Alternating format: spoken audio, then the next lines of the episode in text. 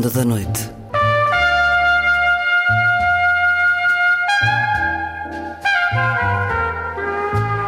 Com Luís Caetano. Boa noite. A ronda hoje a olhar os dias, a olhar o mundo, através de livros publicados recentemente. E música nova também.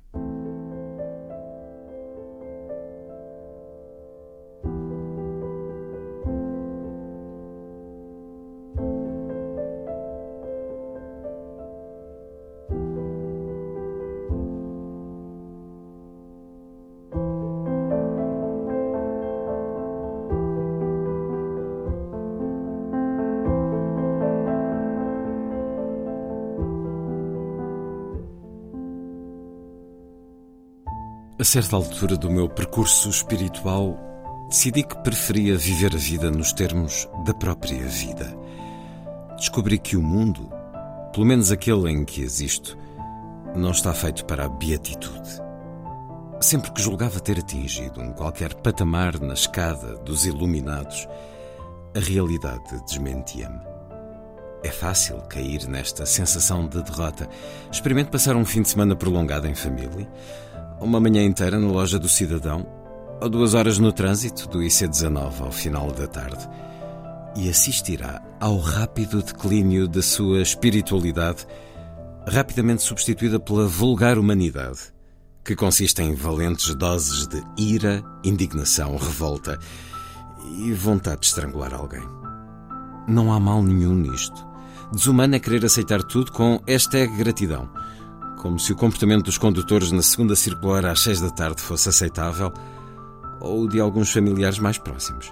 Hashtag gratidão e hashtag blessed são excelentes para as redes sociais, onde os influencers se encontram em perpétuo estado de graça nas Bahamas, nas Maldivas ou em Bali. Na vida lá fora, gratidão é o que se sente por não termos arranjado uma cena de pancadaria no asfalto ou atacado o nosso primo com uma faca de peixe.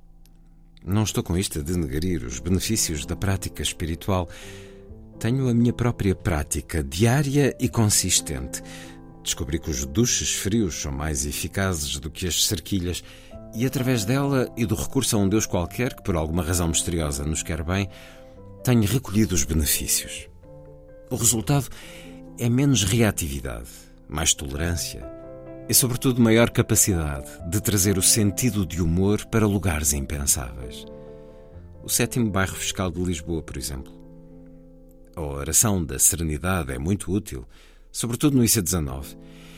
E tentar viver no presente também pode ser uma maneira de não sobrecarregar a realidade de expectativas irrealistas, embora o esforço de viver no presente possa ele próprio conduzir a estados de indignação insuportáveis porque o passado e o futuro tendem a intrometer-se na história. Sobretudo, quando uma pessoa apenas quer estar aqui e agora.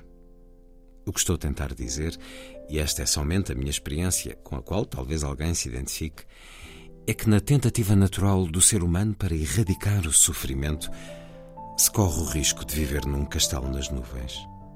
Ou seja, em vez de estar no caminho, julgo que já cheguei ao destino. E isso, ao invés de mitigar o desconforto das coisas, procura anulá-las.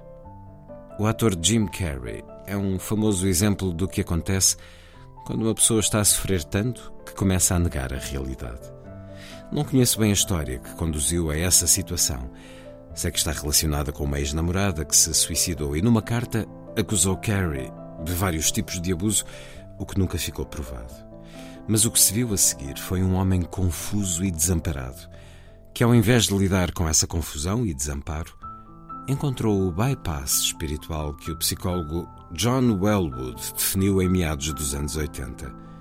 Uma tendência para usar ideias e práticas espirituais para contornar ou evitar os problemas emocionais latentes, feridas psicológicas e tarefas de crescimento incompletas. Wellwood era também professor budista, em princípio, distante do discurso anti-budista que por vezes é apanágio de certos psicólogos, e eu revejo-me perfeitamente no risco que ele assinala, porque, embora brevemente, sofri do mesmo.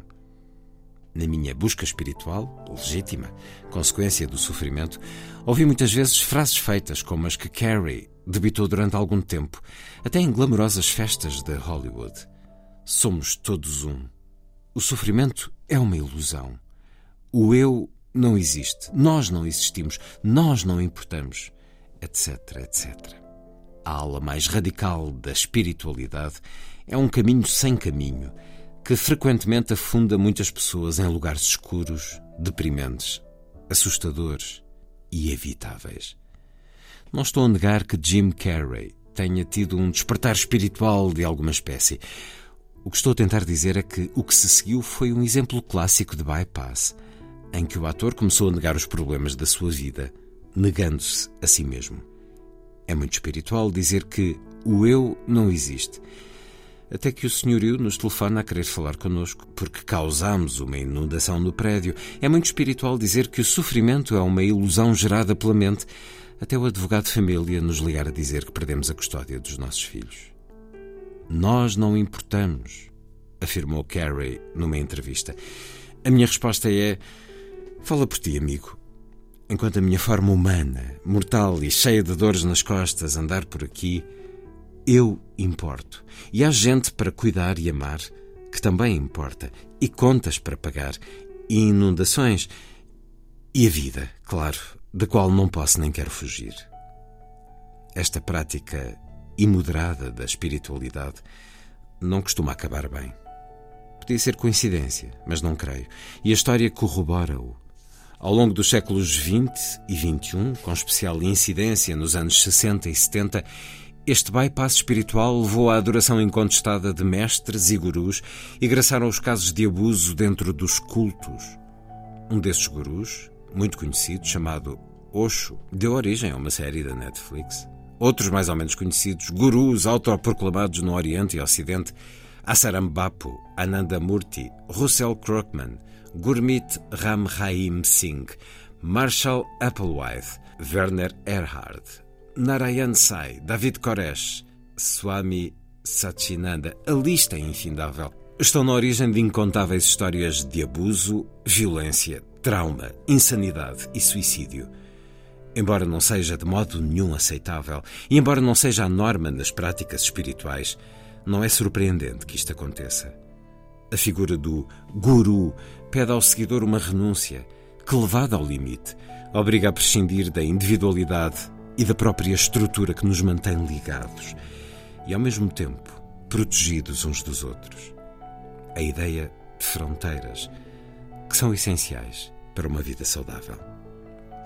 Pia Melody, autora que escreve sobre relacionamentos aditivos e codependência, diz num dos seus livros que as fronteiras são fundamentais porque são aquilo que me mantém a salvo de ti e a ti a salvo de mim por norma, uma pessoa que se entrega de braços abertos a um guru ou a uma prática espiritual e que procura obsessivamente a iluminação ou o fim do sofrimento, abdica de si e das suas fronteiras pessoais.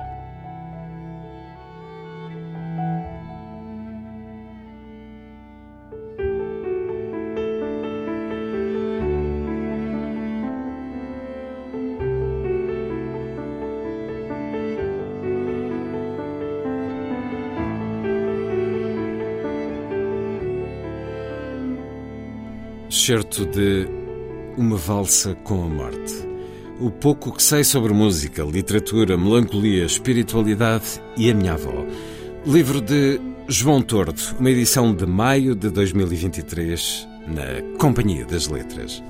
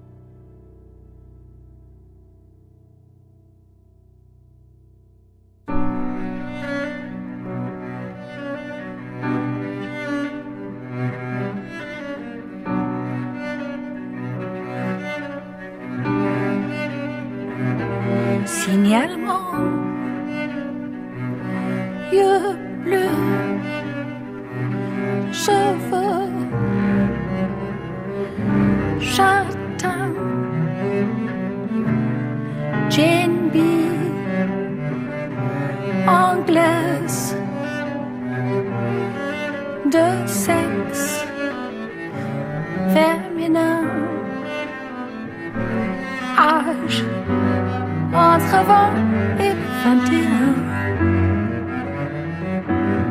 Apprends le dessin domicilié chez ses parents.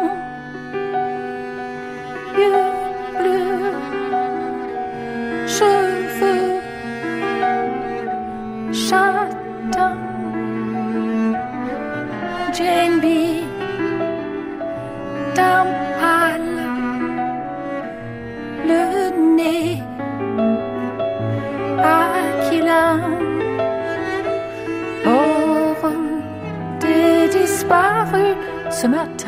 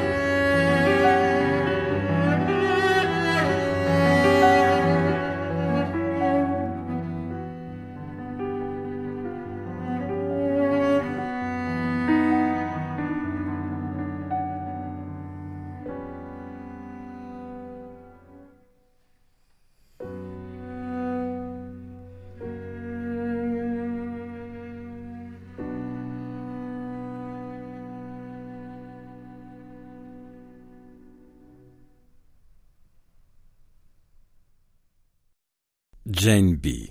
Serge Gainsbourg, a partir do prelúdio número 4 de Chopin, num arranjo para violoncelo e piano, com a voz de Jane Birkin, o violoncelo de Camille Thomas e o piano de Julien Brocal.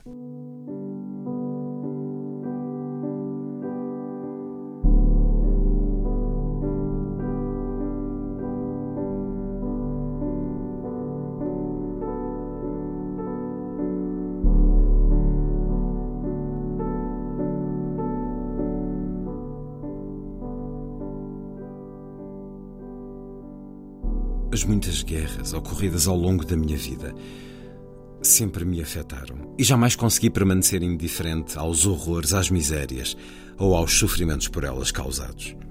Um sentimento de euforia vitoriosa conheci-o uma única vez, ao terminar a Segunda Guerra Mundial. Mas a paz que eu julgava iria ficar para a eternidade pouco mais durou que dias.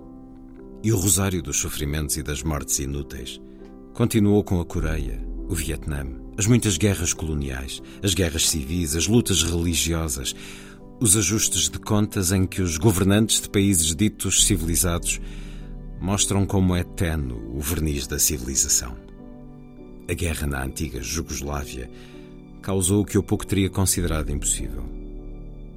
Passado o primeiro choque, deixou-me incompreensivelmente. Talvez fosse mais acertado se dissesse perigosamente apático e indiferente. É certo que o sofrimento das pessoas continua a tocar-me, mas pela primeira vez sinto-me desinteressado de saber quem luta contra quem e porquê fatigam-me as subtilezas dos mediadores e nojam-me os intelectuais que viajam para Sarajevo polir a sua imagem pública. Contudo, talvez os acontecimentos me tenham afetado mais fundo do que julgo, e bem pode ser que a minha indiferença seja apenas a capa com que escondo o temor a que não quero sucumbir. O de viver num mundo que sentenciosamente condena os horrores passados do Holocausto, mas de braços cruzados permite hoje os horrores da purificação étnica.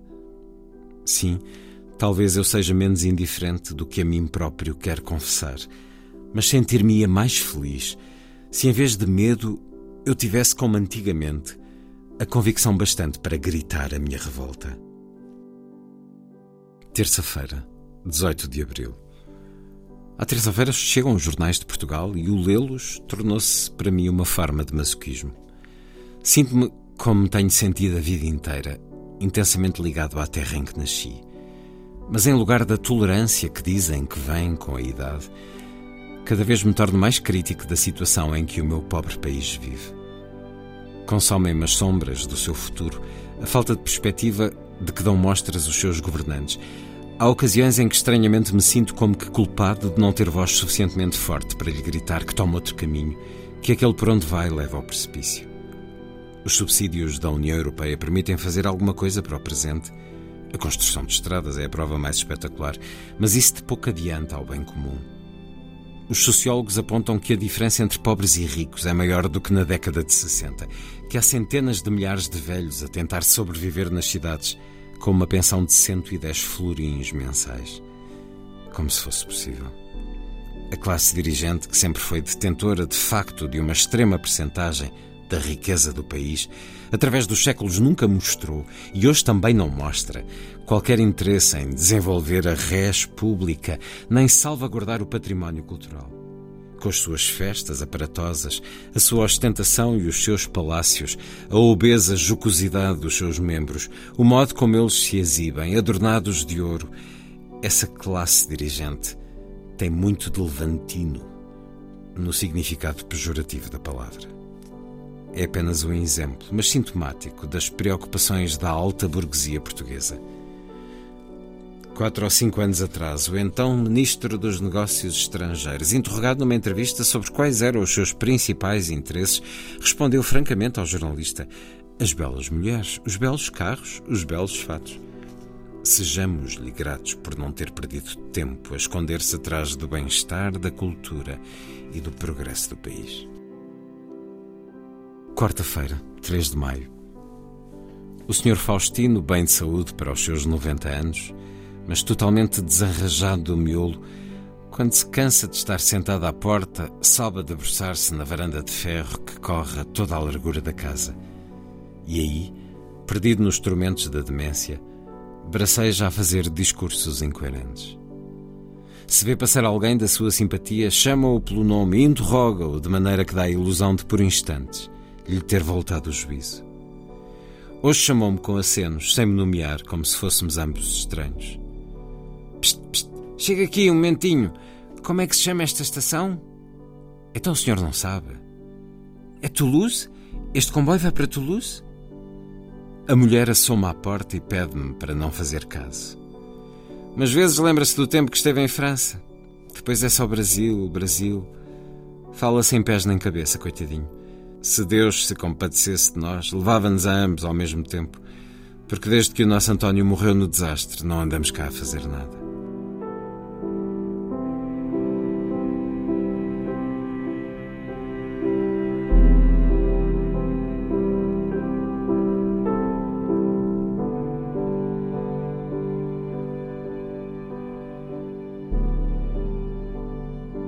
Excerto do livro Tempo Contado, diário de J. Rentes de Carvalho, José Rentes de Carvalho, uma edição da Quetzal, de regresso às livrarias, em maio de 2023.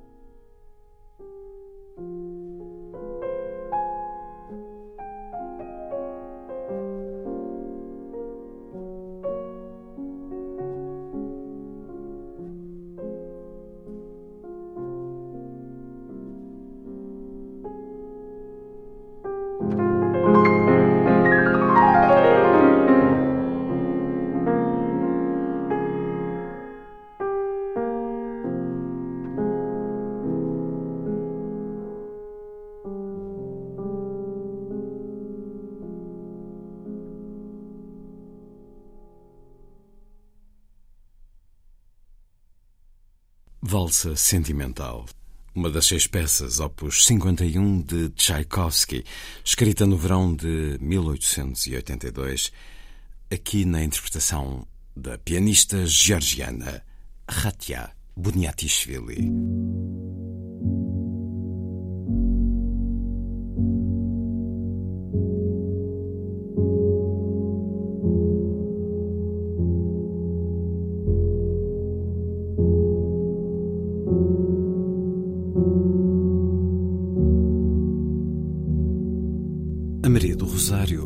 Entrou no lar numa tarde luminosa de verão.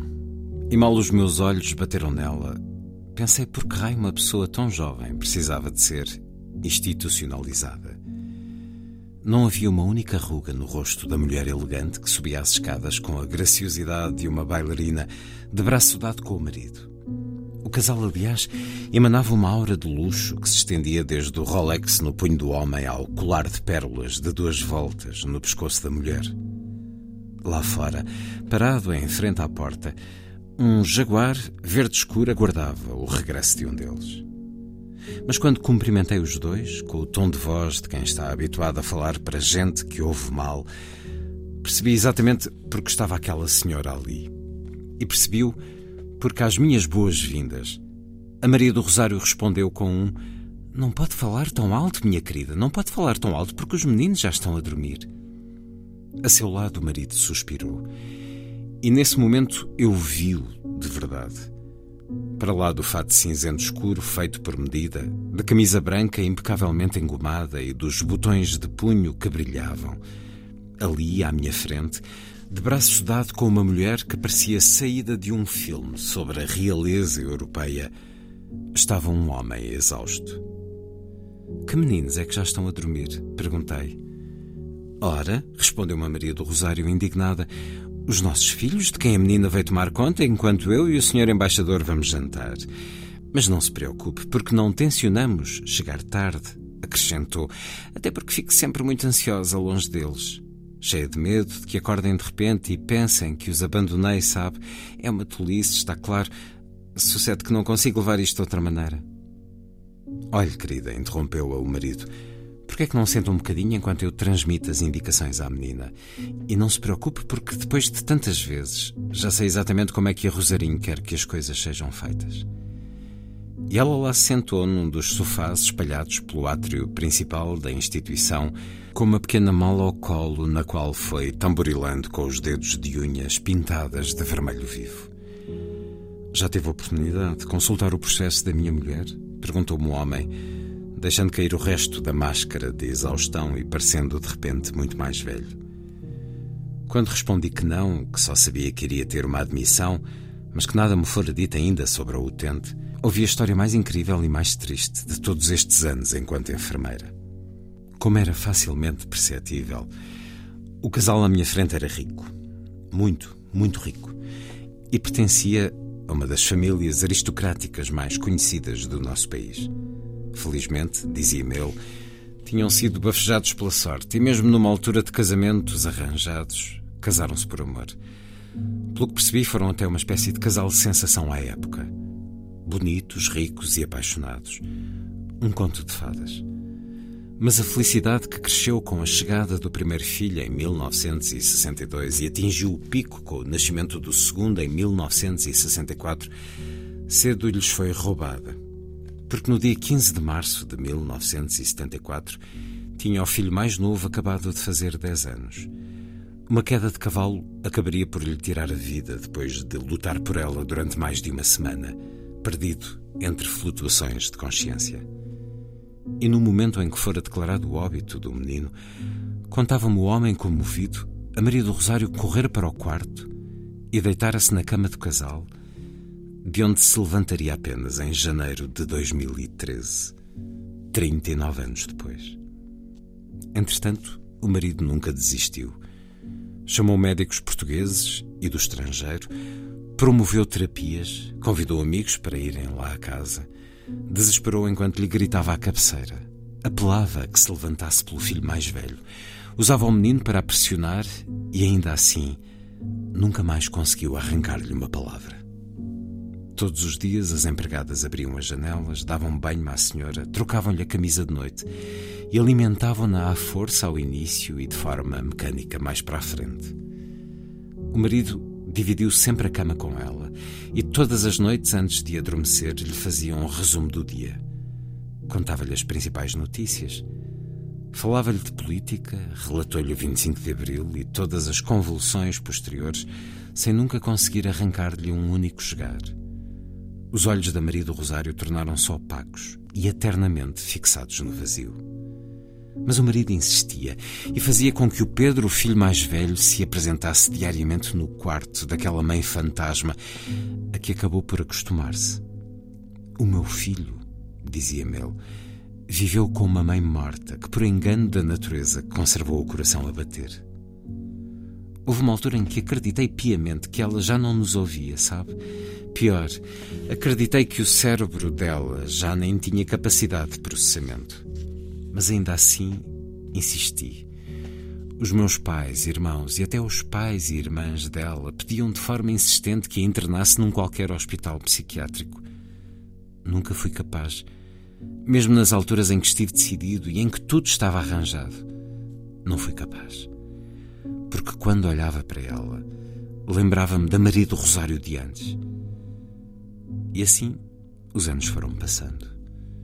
O filho Pedro casou numa cerimónia bonita à qual a mãe não assistiu. A primeira e única neta nasceu, e no dia em que a levaram a conhecer a avó, o marido julgou ter visto nela uma espécie de reação, mas nem sabia ao certo se fora real ou uma sugestão, portanto, querer que acontecesse. E a própria neta teve filhos. Em janeiro de 2013 nasceriam os gêmeos Pedro e Manuel. Pedro como avô e Manuel como tio-avô que aos 10 anos morrera em consequência de uma queda de cavalo. Também os bisnetos, é claro, foram apresentados à bisavó e no dia seguinte a essa apresentação, quando as empregadas entraram no quarto para cuidar da senhora, encontraram-na sentada diante do tocador, a reclamar por não ter uma única peça de roupa que lhe servisse. A comoção foi geral. O filho chorou, o marido chorou, a neta chorou. E, à falta de melhor explicação para o fenómeno, acabaram por aceitar que os pequenos gêmeos tinham produzido uma espécie de milagre que devolvera a avó à vida. O Pedro e o Manuel voltaram a ser crianças naquela casa e a Maria do Rosário voltou a viver por eles. Infelizmente, a alegria seria sol de pouca dura porque menos de cinco anos depois a mente da mulher, que emanava elegância, voltaria a traiçoar a família. De repente, na cabeça da Maria do Rosário, o Pedro Bisneto e o Pedro Filho eram uma só e a mesma pessoa, e nunca um filho lhe morrera porque ali estava o Manolito que corria e saltava feliz. Não era aquele o Manuel que ela própria carregara e trouxera ao mundo? Durante algum tempo e com a medicação adequada ainda existiram momentos de lucidez, mas cada vez mais raros e de menor duração e as primeiras confusões de identidade não tardaram a fazer-se acompanhar por outras bastante mais perigosas. Como no dia em que pôs água a ferver para um chá e nunca mais se lembrou, ou no dia em que, em vez de tomar um paracetamol para a dor de cabeça, acabou a tomar um anti-hipertensor do marido e foi encontrada desmaiada no chão do quarto. A família não desistiu facilmente. Depois de a terem perdido por quase quatro décadas, tudo o que não queriam era voltar a perdê-la. Contrataram cuidadores ao domicílio 24 horas por dia, mas nenhum se aguentou muito tempo no posto. A Maria do Rosário começava a ter momentos de agressividade. Era de trato muito difícil e entrava frequentemente em espirais de desespero. Até ao dia em que optaram por deixá-la no lar. Ou hotel, como lhe chamavam sempre que conversavam com ela. Agora vai passar uns dias aqui no hotel, Rosarinho, dizia-lhe o marido na despedida. E eu tremia e pensava que aquela era uma abordagem que tinha tudo para correr mal. Mas afinal não correu. Depois de o marido sair, levei a utente comigo ao quarto que lhe apresentei com cuidado. Os pertences tinham chegado primeiro e, como tal, as roupas já estavam penduradas no armário e alguns objetos decorativos e fotografias enfeitavam o espaço. Ela parou, olhou em redor e, com um encolher de ombros, disse que já tinha conhecido lugares piores. eu expirei de alívio. A adaptação acabou por correr muito melhor do que aquilo que qualquer um de nós poderia prever. A Maria do Rosário, que nos pediu mais tarde que a tratássemos por Rosarinho, gostava das atividades da terapia ocupacional e fazia com gosto as aulas de ginástica, os trabalhos manuais e inclusivamente ensinou outras utentes a bordar com um ponto qualquer especial de cujo nome não me recordo. Mas a demência prosseguiu o seu caminho, até ao ponto em que, na maioria dos dias, a mulher que passara 39 anos na cama de luto pelo filho se esqueceu de que um dia fora mãe. Em junho, o lar organizou uma marcha popular e a Maria do Rosário, sempre já Rosarinho, ainda com todas as capacidades físicas intactas, vestida a rigor, marchava de forma vigorosa e alegre quando o marido chegou para assistir à celebração que envolvia uma sardinhada para utentes e famílias. Quando a viu, rompeu num pranto, o corpo abalado pela força dos soluços que não conseguia evitar. O que foi? perguntei. Quer conversar? Sabe, enfermeira, isto pode ser uma festa para toda a gente mas eu estou aqui a assistir ao funeral da minha mulher. Ao funeral da sua mulher? Questionei incrédula. A Maria do Rosário sempre odiou as marchas populares, explicou-me. Era uma espécie de ódio de estimação que fazia questão de alimentar. Saíamos sempre de Lisboa na altura dos Santos e nunca os meus pedidos para ficar a demoveram. Detestava e pronto. E agora, vê lá assim a marchar e a rir-se.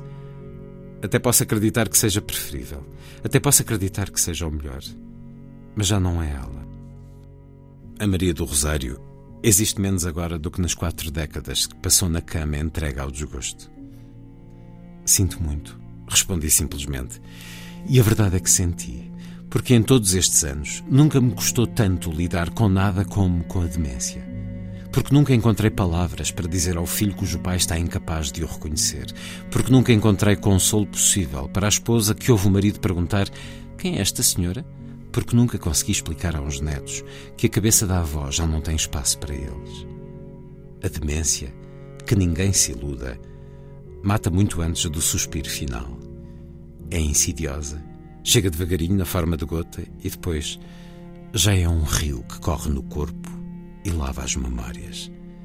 E sem memórias, somos pouco mais que nada. Um corpo vazio, uma folha branca, onde antes houve palavras escritas. Uma sombra do que fomos um dia.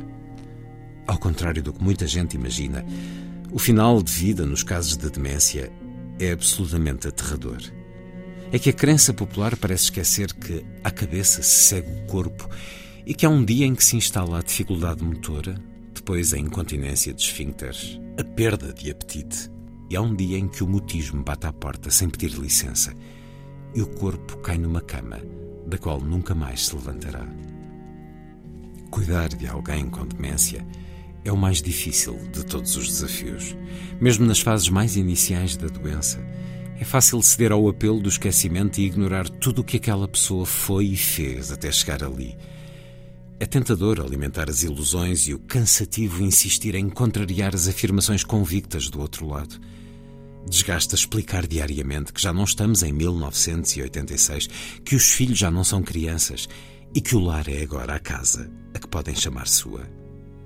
A maioria dos funcionários de lares em Portugal falta formação específica para lidar com a condição que mais gente empurra para as instituições. Poucos sabem o que pode ser feito para travar a sua progressão, poucos sabem como abordar corretamente os utentes.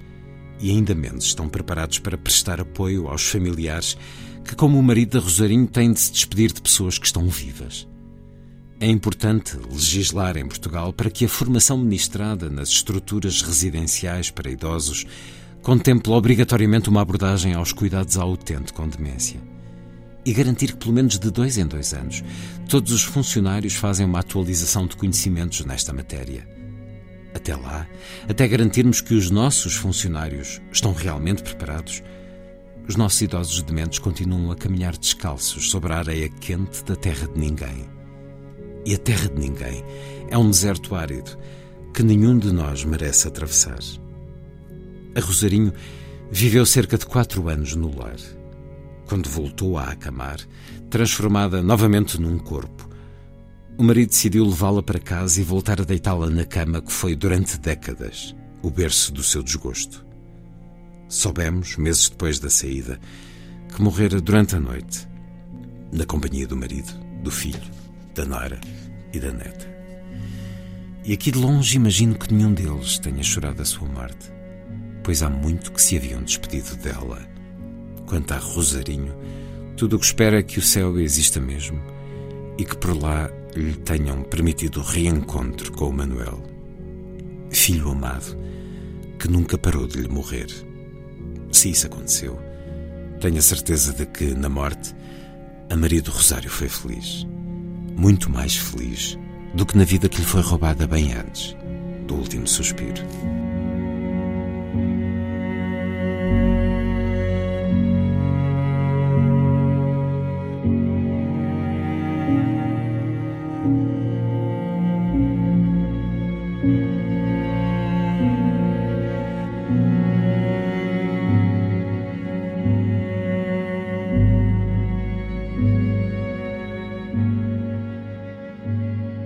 Maria do Rosário, uma das histórias que encontramos no livro A Última Solidão, de Carmen Garcia. Histórias de amor e mágoa dos velhos em Portugal, publicado no final de 2022 pela Avenida da Liberdade Editores.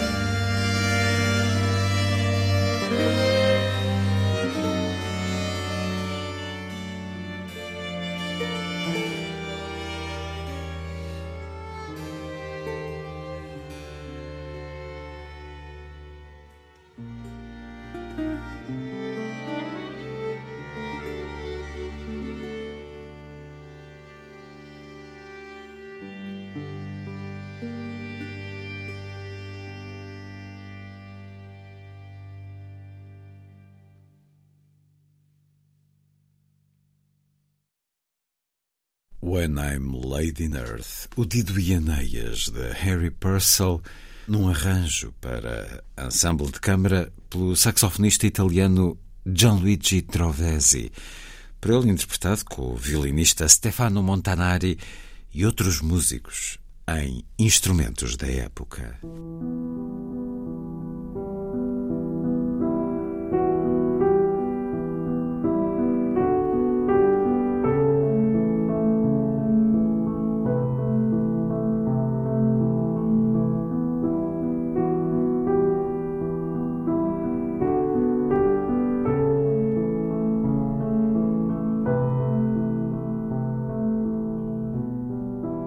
Opinião, o diretor administrativo do Jardim Zoológico de Londres tem a seu cargo uma instituição maléfica.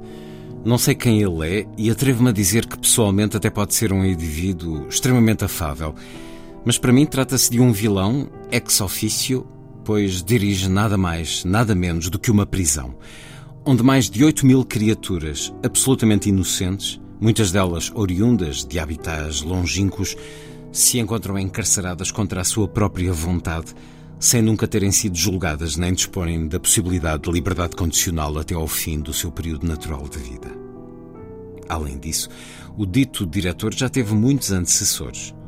Os primeiros ursos, emas, cangurus, lamas, zebras e tartarugas do zoo foram arrebanhados em Regent's Park em 1828. E em 1832, um elefante, e um alligator, e sem cobras cascavéis foram para lá transferidos da coleção real que havia na Torre de Londres. Ao longo dos anos foram criados diversos tipos de inovações penais naquele recinto maldito. O primeiro reptilário do mundo, o primeiro koala a viver fora da Austrália, cresceu ali, aprisionado. Em 1874 criaram um hipopótamo bebê numa jaula e uma cria de urso polar pouco depois da Segunda Guerra Mundial, altura em que se decapitaram todas as cobras perigosas por questões de segurança.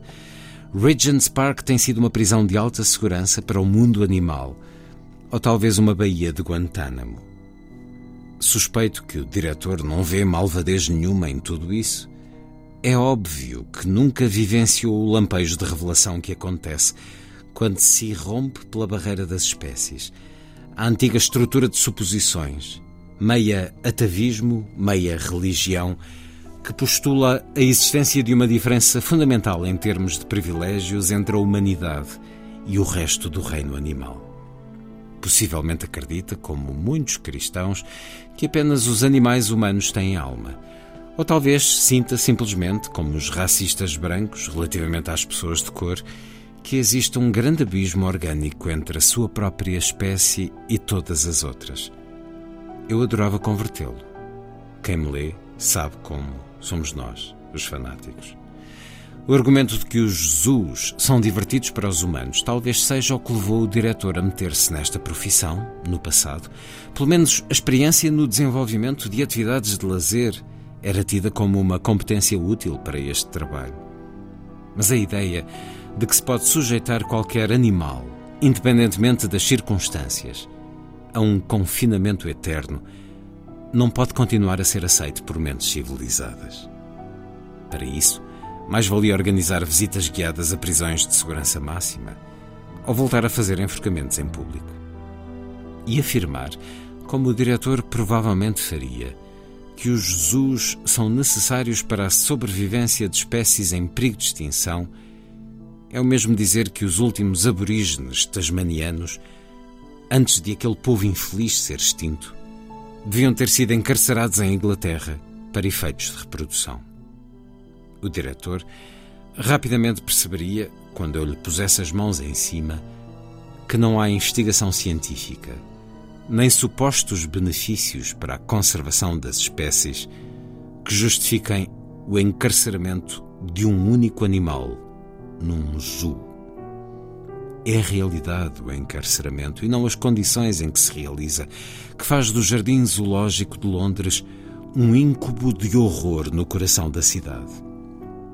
Os sentimentalistas gostam de dizer que os animais que nascem em cativeiro não conhecem de qualquer maneira outra forma de vida. Um argumento horroroso que lembra os nazis. No Jardim Zoológico de Londres, reproduzem-se chamamentos de gibão gravados para induzir nos símios cativos uns momentos de felicidade. E lá existe realmente um psicólogo especialista em psicologia animal para ajudar animais selvagens a adaptarem-se a uma vida em que estão fechados a sete chaves e sob escrutínio constante. Quando um animal enclausurado tem em cativeiro um comportamento semelhante ao que tem na natureza, terá decretado a dada altura esse profissional, podemos presumir um certo grau de contentamento? Presumir? Que impertinência! Há alguns anos, os apologistas dos jardins zoológicos afirmavam que os animais não partilhavam das emoções humanas como o desespero e a solidão. Mas agora, até mesmo eles admitem que os ursos polares podem ser levados à loucura pelo cativeiro. E, no entanto, aquele insigne sábio ousou sugerir que podemos presumir contentamento. O diretor diria sem dúvida que uma visita ao zoo dá um ótimo passeio educacional e são seus cúmplices todos os amigos, mecenas e empregados da Royal Zoological Society, assim como a Royal Society for the Prevention of Cruelty to Animals, que é demasiado obtusa e fraca para exigir a abolição dos zoos bem como todos os pais insensíveis ao ponto de permitirem que os filhos fiquem a olhar especados enquanto lambem gelados para os seus semelhantes, indefesos por trás das barras das jaulas, dos fossos e do vidro que os encarceram. Tal como o comandante de um campo de concentração não poderia afirmar que atuou apenas no cumprimento de ordens, o diretor não pode afirmar que o estado da sociedade contemporânea ou o consenso geral ou as necessidades da ciência justificam o seu trabalho. Mas talvez o homem não seja irredimível. Poucos vilões o são. Talvez um dia veja a luz e reconheça que a única coisa correta a fazer é fechar o zoo. Talvez se tenha de manter mais alguns anos, imagino eu, como uma espécie de abrigo para os pobres coitados dos seus atuais presos, até que estes consigam, um por um, fugir finalmente para a morte. Depois disso, devia haver apenas uma placa memorial no local para recordar os milhares de animais cuja vida foi destruída naquele sítio fatídico. E talvez também para prestar homenagem ao último dos diretores do zoo, ao libertador de Regent's Park.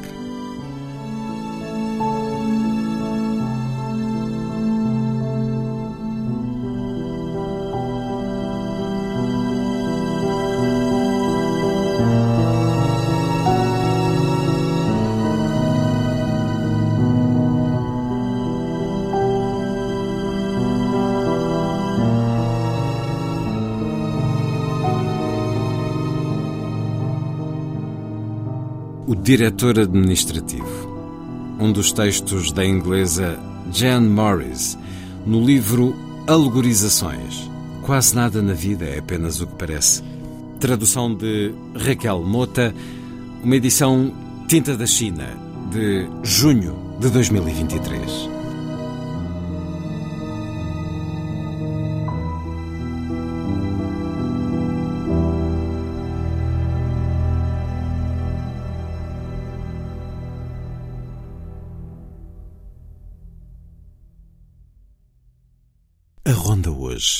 A olhar os dias, a olhar o mundo, através de livros publicados recentemente.